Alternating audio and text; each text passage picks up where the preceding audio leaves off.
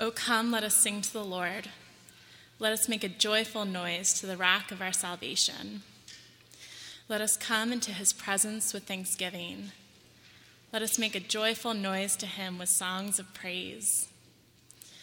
For the Lord is a great God and a great King above all gods. In his hands are the depths of the earth, the heights of the mountains are his also. The sea is his, for he made it, and his hands formed the dry land. O come, let us worship and bow down. Let us kneel before the Lord our Maker. For he is our God, and we are the people of his pasture and the sheep of his hand.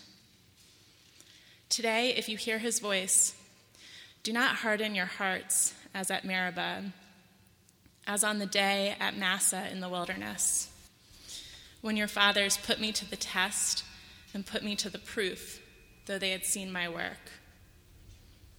For 40 years I loathed that generation and said, They are a people who go astray in their heart, and they have not known my ways. Therefore I swore in my wrath, They shall not enter my rest. This is the word of the Lord. Good morning. Good to worship with you this morning. We are uh, taking time to look at a series on relationships at Liberty Fairmount. And basically, we are in uh, sermon number five of about a 14 part series. And one of the things we decided to do earlier on was to start to track on Sundays with passages of Scripture that would then be used to. Um, be the basis for our discussions together in our home meetings throughout the week. If you look on the back of the program, you'll see where the home meetings are listed. It's a primary way we stay connected and work out the gospel in life in uh, discussion and prayer together, thinking through the implications of the gospel for what it means to live together. And so, relationships, community is really important to us, and relationships are really important to us. Yet, there's a lot of things that stand in the way. And so, we're taking time to go ahead and look at a series on relationships. I was thinking about when we're most who we are. I was thinking about our identity, when we're most who we are. And I was thinking about um, there was an old business uh, uh, guru who wrote, a, wrote several books on, on different aspects of leadership. And one of the books that he recommended in one of his writings was a book called Mastery. It's an interesting book, it's a very small paperback book. And the idea is that mastery behind uh, mastery, behind athletic prowess, for example, is not found in the moment of grandeur. It's not found in the moment of the slam dunk or the, for the run or the moment of the finish line. Those are neat moments, but the mastery is not found there. Mastery is found in the everyday, ordinary moments. Um, you can see it on Kelly Drive when you run along the uh, path there or you ride your bike along the path. You'll see most of the people are running out there and they're kind of we're kind of just trying to keep it together, you know, and doing what we need to do. But every once in a while, we'll pass somebody who is just in step and they are in sync. And you know that they're a runner, right? And, and it's not them crossing the finish line. You're seeing mastery, you're seeing them be who they are, right? It's a fluid motion. It often looks like more animal like, like a graceful animal, like a gazelle running through a field. It's, it's unbelievable to watch. Keep your eye out. Next time you're on Kelly Drive and you see, uh, you know, just keep your eye out for some of these people who, who just come along and they have it. They're doing mastery in front of you. They're who they meant to be. Well, when it comes to worship, our relationships are tied up in who we are, our identity, and our identity is tied up with worship and what we worship and who we worship. And so we're going to look, our agenda this morning is just to look at verses 1 through 7. We're going to unpack a little bit about how we're to enjoy the beauty of worship. That has a lot to do with who we are in our relationships with one another. So we're going to look at how do we enjoy the beauty of worship. We're going to look at the fear that we're supposed to fear the ugliness of rebellion, verses 7 through 11. Fear the ugliness of rebellion.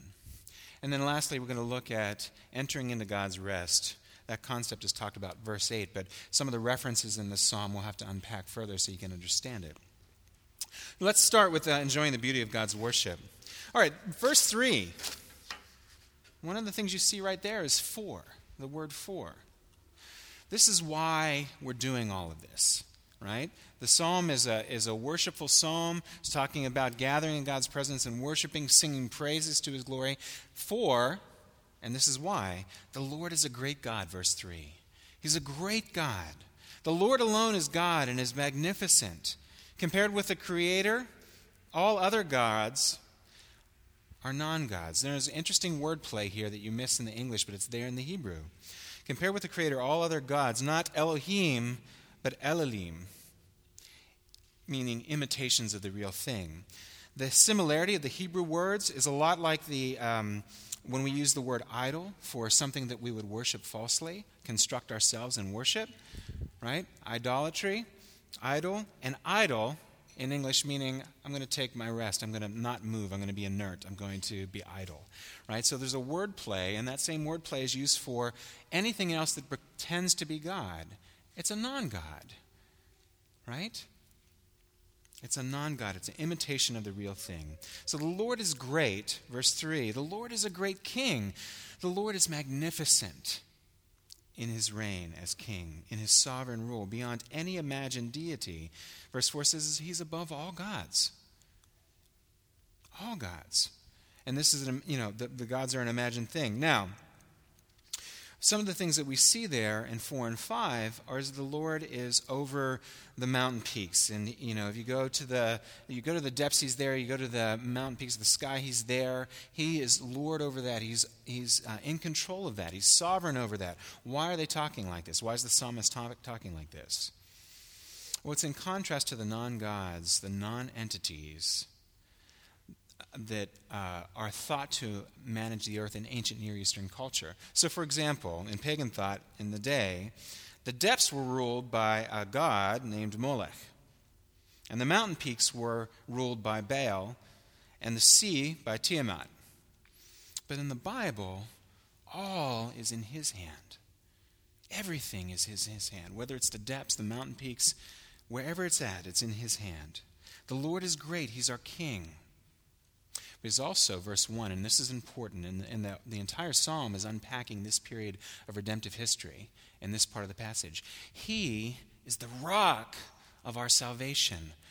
He's the rock of our salvation. What does this language mean? It's fantastic. And this is one of the places, you know, the thing that we're, one of the things we're focusing on this year in ministry is to learn the scripture more deeply, learn how it interconnects, learn how uh, passages relate to one another. We have a terrible habit in Western culture of just looking at a passage and taking it and drawing a line straight to us. And this is one of the places where you get to see profoundly that's just not the way that you need to read scripture. You need to know it more deeply. And so let's, let's look at it a little bit. The rock of our salvation. Where does this rock of salvation language come from?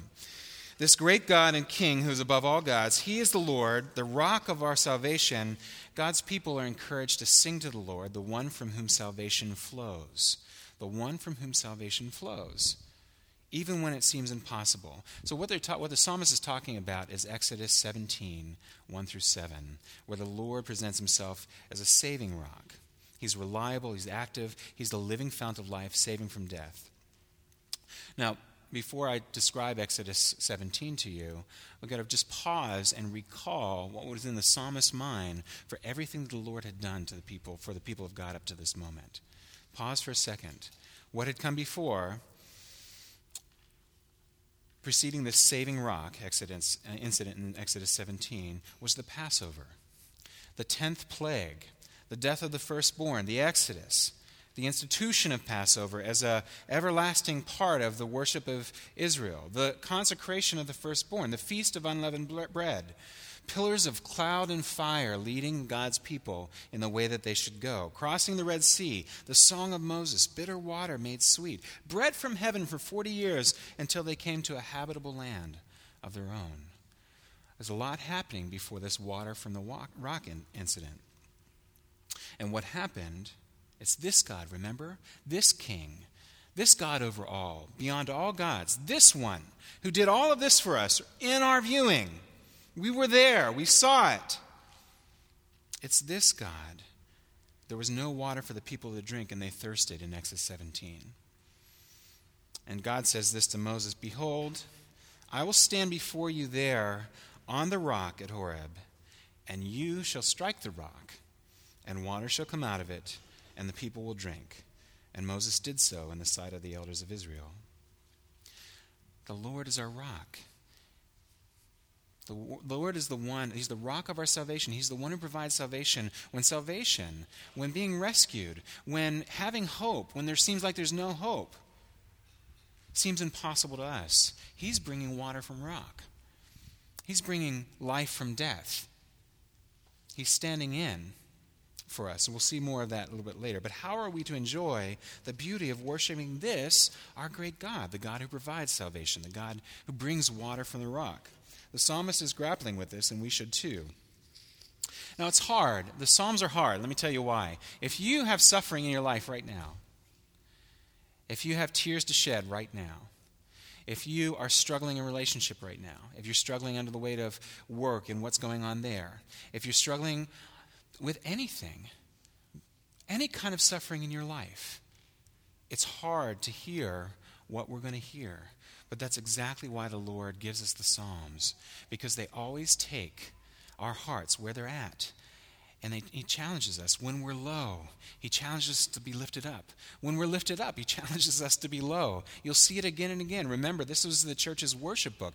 We sang hymns earlier. The church used to use the Psalms for the same thing, and some churches still do.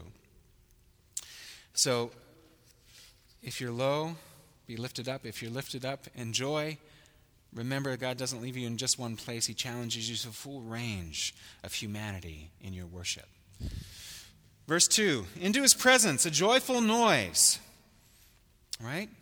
Into His presence. He's present with us, and He wants us to be joyful in the noises that we make. I was thinking, I had a fantastic, fantastic border collie named Martha. Martha was fantastic. She's no longer with us, but Martha was brilliant. She was so smart. We taught her how to do. Uh, she, you know, being a border collie, she loved to go and get things and bring them back. You know, get things and bring them back. And uh, she loved catch, and I taught that to her from she was very early age. And the, I remember the first time I introduced two tennis balls to the, the equation. I just threw them. They both kind of went like this, and she went, boom, boom, boom, and brought them right back. She was she was extraordinary. And we taught her. Sometimes we would throw. I have a I have a couple of idiot savant gifts, and one of them is I can throw a, bit, a ball very, very far. Not necessarily accurately, but I can really make it sail. So I used to throw into the woods, and she would run into the woods, and sometimes she'd be kind of off the mark. And we taught her warm, cold, like the hot cold thing. And we would use words like warm and warmer and cold, cool, colder, colder. And it, it would get, she would get, like if, if she was headed the wrong way, we'd say cold or cool, and she would head the other way. And as, as she headed the other way, we'd say, warmer, you're getting warmer, because we saw the ball land, right? And eventually she would, and she had a great nose, and she would get up on that ball and she would get it, right? And she would bring it back and drop it at my feet, ready to go. She was awesome. I miss Martha. um, Martha was a good friend. Martha used to get so excited to see me. I did a lot of traveling in my seminary years. I would spend time away. And when I came in the door, the kind of hello that I got was an unbridled enthusiasm that was just uncontainable. I mean, she was there to say, I am so glad you're home. I love you, I love you, I love you. Please come in this door right now. Let me be with you. And just, you know, like, I would have to hug the dog and just let her settle down. This is the kind of presence, the kind of friendship, the kind of unbridled passion, the kind of exuberance the psalmist calls us to when we're worshiping God. That should challenge us.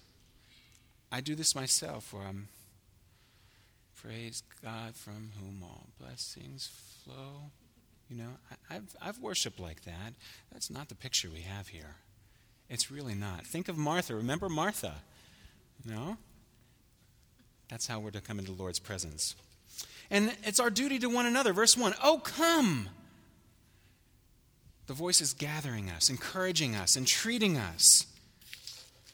Now, one of the interesting things, and I talked before about how the passage is related to other passages. One of the interesting things sometimes about scriptures, you'll find another place in scripture where it's really unpacked. You're like, oh, what does this mean? Ah, there's a writer here who tells me what it means. And this is one of those passages. Psalm 95 is one of those passages. Hebrews 3 and 4 unpacks this psalm. Go read it. Go read it. It's fantastic. Meditate on it this uh, week and pray. But Hebrews 3:13 says, "Exhort one another every day, as long as it's called today." So we're to, let us sing, let us make a joyful noise. Raise our voices in song and joyful noise. Joyful. Joyful noise. And our focus our focus is to the Lord, the rock of our salvation. Remember the one from whom water flowed. Remember the one who stood before the rock, and the rock was hit, and water flowed from the rock, and, and the people who were thirsty, they drank. Even when it seemed impossible. Let us come into his presence, verse 2, before him. Let us make a joyful noise to him. Relationship, joyful, uncontainable. Martha barking after I came home from a long trip. We have the presence of the Lord we can go into with exuberance with thanksgiving, with songs of praise. Now, this is interesting. What does it mean to be thankful?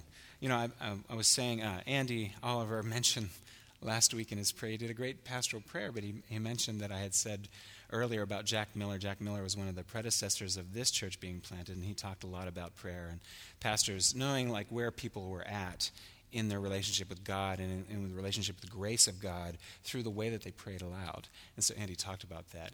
And because the idea is that, you know, you start to listen for that, you feel uncomfortable praying in front of pastors.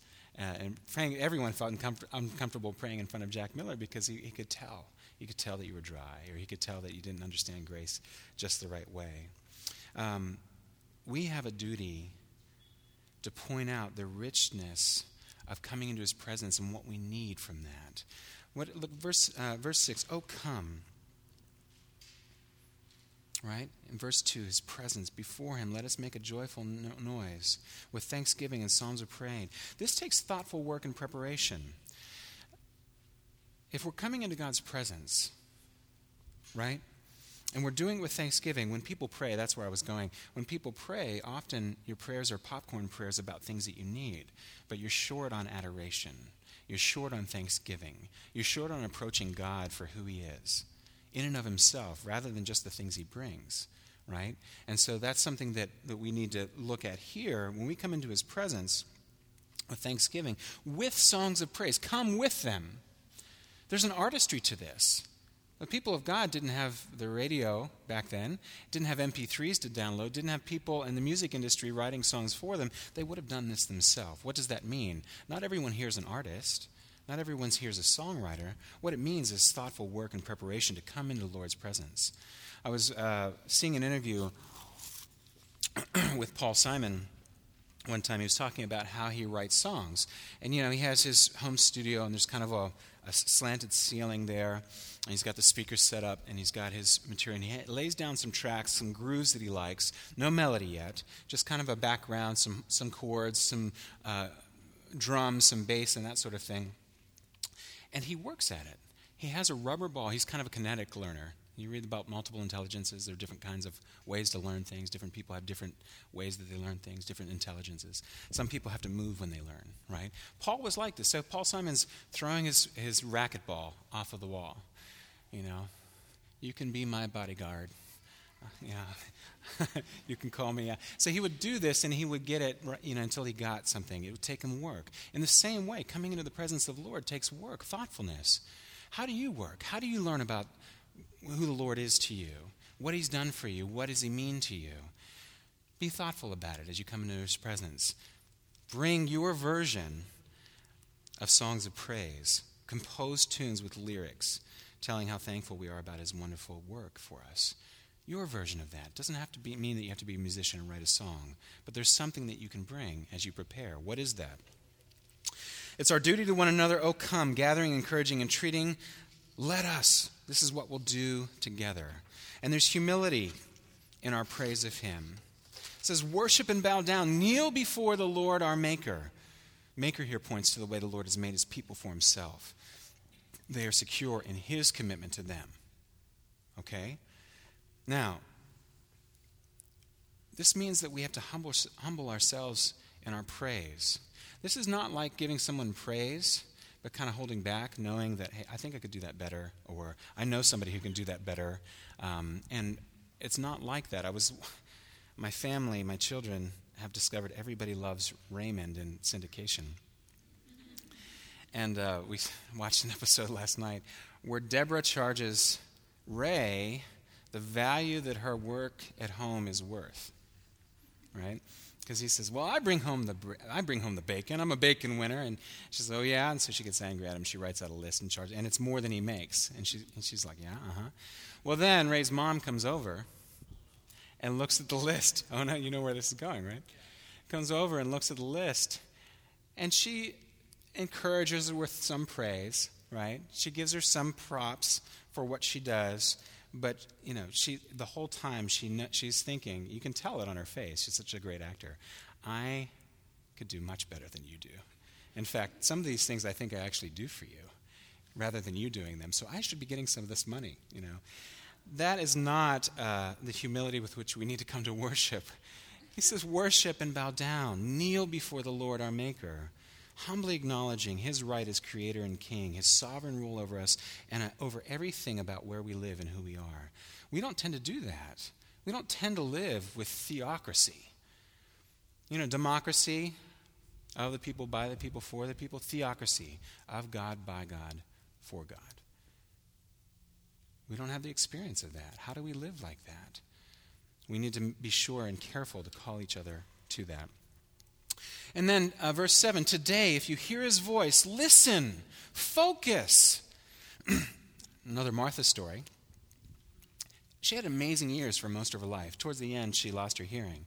But most of her life, think about this. I don't know what her senses were doing, but we lived in an apartment building in Manhattan. It was on 92nd Street.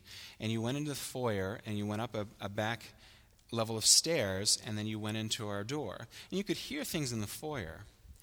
But Anne Marie always marveled because Martha would stand at attention and she would come to the front door and she would start wagging her tail. You know where I was? I was about 25 feet away from the front door of the very building. I was still outside, and she would hear the keys in the lock, and she knew. And she was there. She was so attentive. She was so discerning. And then, she, you know, then the big greeting when I came in. Uh, every time my keys hit the front door, her heart leapt. Today, if you hear his voice, be attentive, focus, listen to him. He wants to teach you, he wants to be a light in your darkness. He wants to expand your heart to be able to praise him more and more. He wants to, if you're too haughty and too high and lofty in your own mind, he wants to bring you low. low. Why? For your own good, so that you have balance in your life, that you're able to approach life with reality. He wants both things for you. He wants more for you than you want for yourself right now. Be attentive. Verse 7 Hear his voice. What does this mean practically for you? It means this week and moving on forward, do some Bible reading and prayer.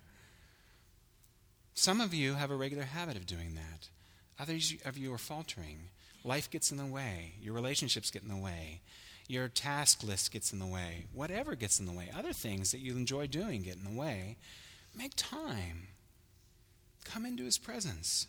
Hear his voice. Bible reading prayer. We must read the Word of God privately and personally, meditating on its life changing message. Each new day demands a fresh appointment with God, made real through regular Bible reading and prayer. But take time to listen. It mustn't be hurried. It mustn't be hurried. We need this daily meeting with God so that we do not neglect the hearing of the Word in our own hearts and mind. David talked about how he'd hidden God's word in his heart so he might not sin against him. Do you have that? Do you know his word down deep where you're relying on it, you're operating it, you're pulling out of it to make the decisions you make and live the life that you lead? The Christian who does not make a special point of setting aside in each day a particular time for cultivation of his spiritual life or her spiritual life is not likely to make significant progress. You want to know how to grow in your relationships? Grow in your relationship with the King first. And that's where to do it first. In your Bible reading and prayer, there are other ways. We grow through each other, just relating to one another, solving conflict together, forgiving one another, loving one another, encouraging one another, celebrating one another. We know God better through that, for sure. But we're fallible. His word is true and lasts forever. Also, listen to His word publicly and study it corporately. That's part of what our home meetings is about. The way that we're tracking along with the same kinds of passages together as we study week to week is so that we can come prepared to be in God's presence together. We can study it together. We can learn together through the way that each other has a perspective we bring to the, the text the Lord is working through that, that brings out more of ourselves than we can bring out on our own. It's important to do this in relationship with one another. It means regular attendance of public worship, Bible study, and home meetings as a part of how we're to hear God. Our healthy worship of a great God is the best thing we could possibly do to deepen our relationships with one another. What deeper foundation for loving one another well do we need? We get to enjoy Him together. Let's do that.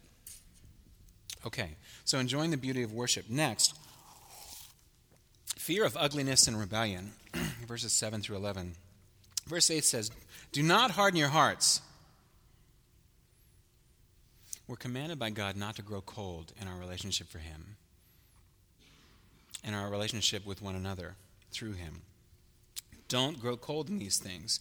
And He uses the example, Meribah, as on the day at Massah in the wilderness. Here's a specific example of what God means. The, the specific incident mentioned in verse 8 occurs in Exodus 17, 1 through 7. And it's often used as a, lack, as a symbol of a lack of trust in God in the relationship we have with God. Massah means testing, Meribah means quarreling.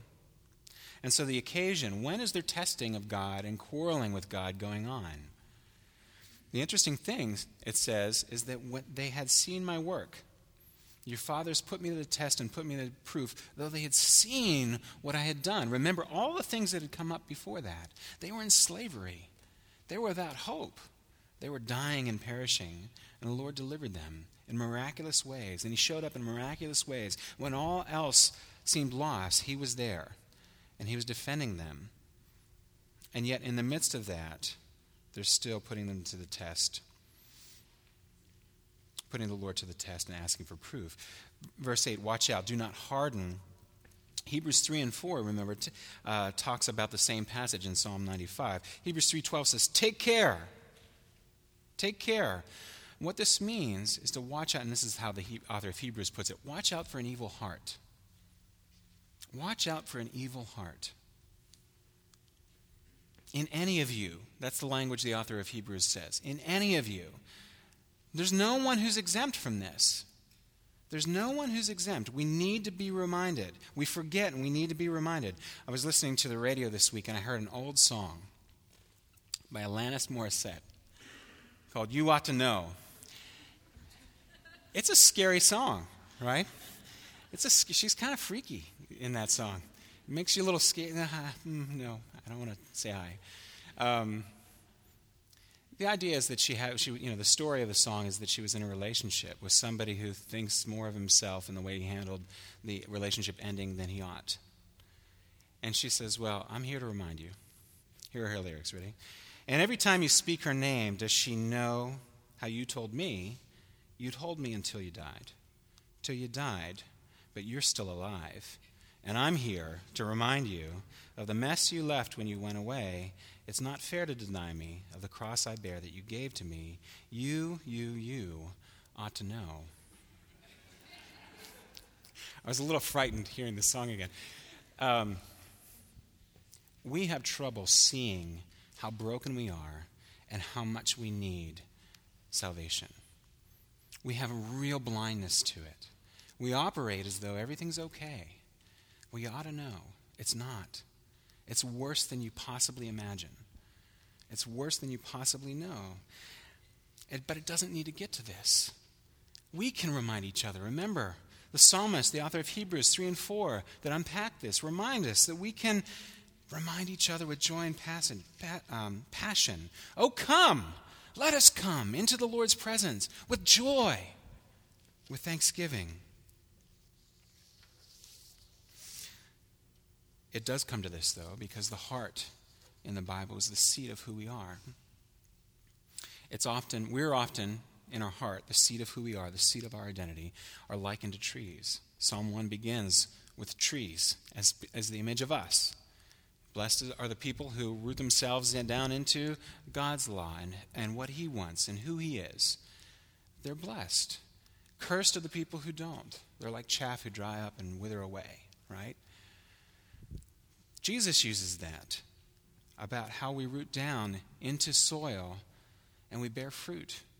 And the fruit we bear is connected to the way that we're rooted down. If we're rooted down into God, there's good fruit coming out off of our branches in our life, through our life. If we're rooted down into bad soil, there's bad fruit.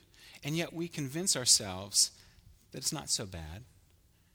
And we try to borrow other people's fruit and put it on our own tree. And we do all kinds of things.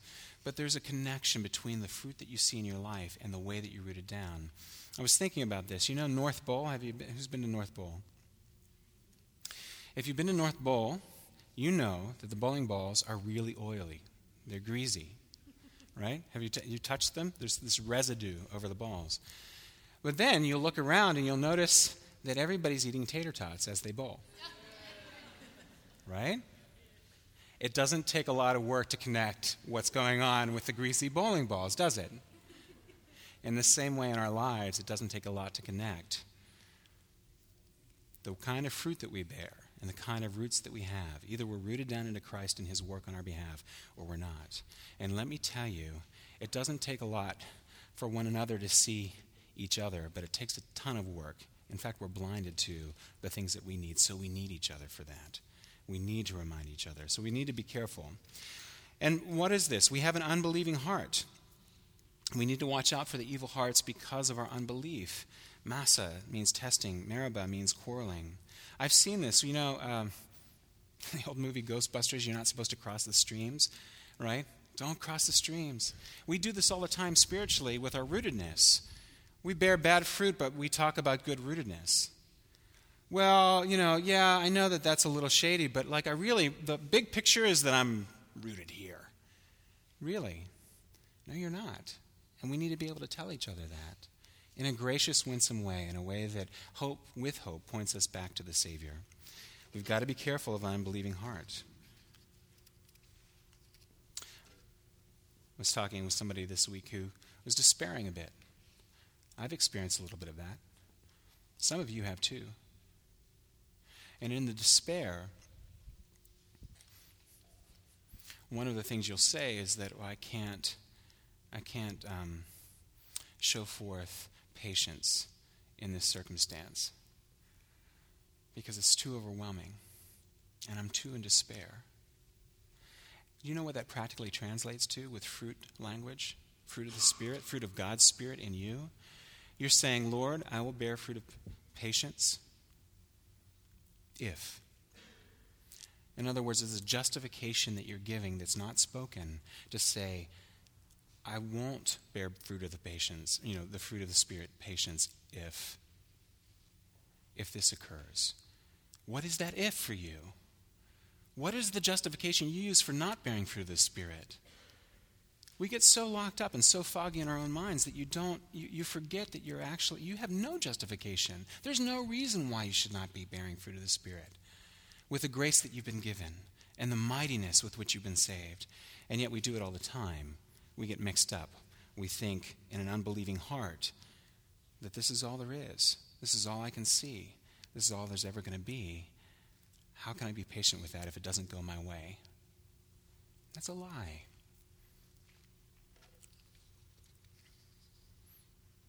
This leads you to fall away from the living God.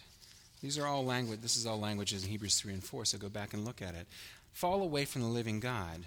There was a my kids were part of a, a playhouse, a kids' play, a children's playhouse theater, and they did musicals and they did straight plays.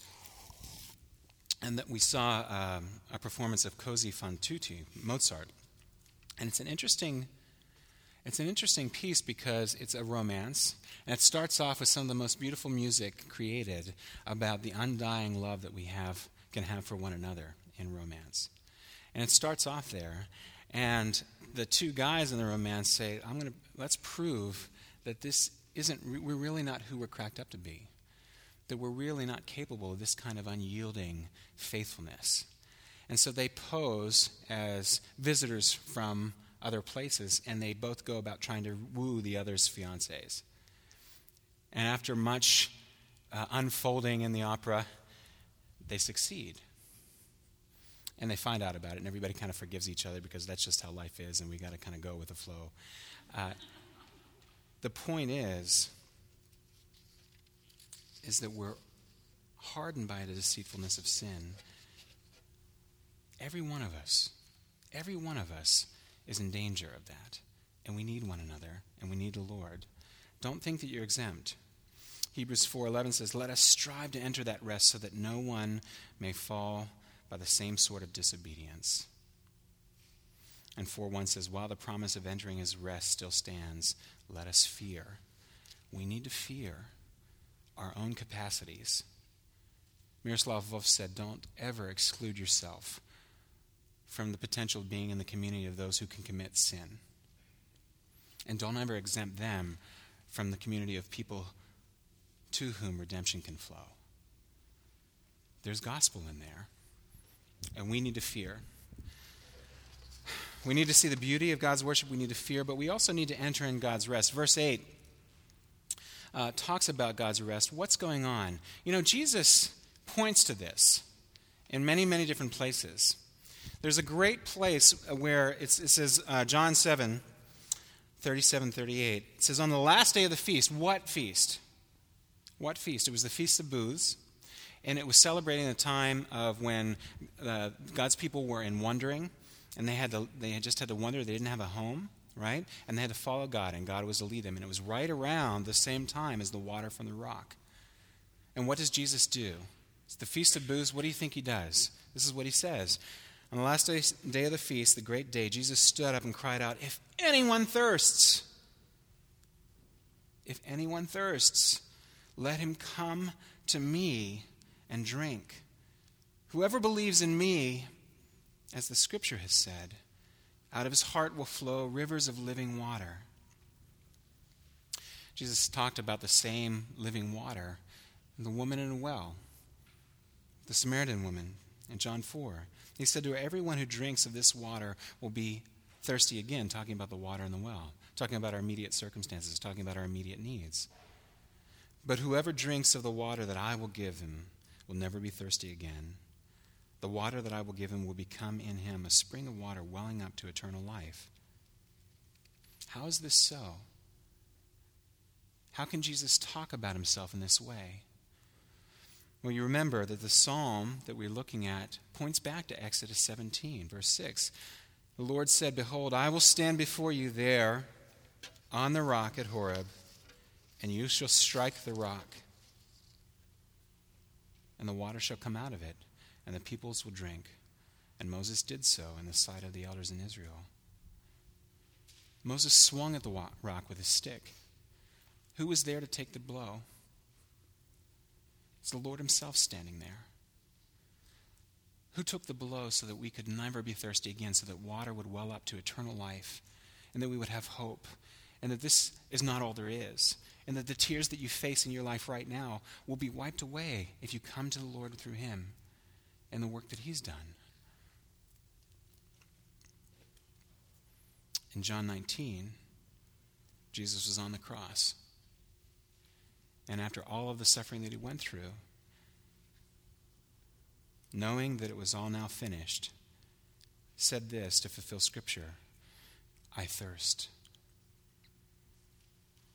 You are thirsty in your life for things to fulfill you, things to make you who you are, things to give you an identity. It could be a relationship. It could be a job. It could be the way people think about you. It could be the control that you maintain over life. It could be the power that you wield in your position. It could be anything. It could be anything.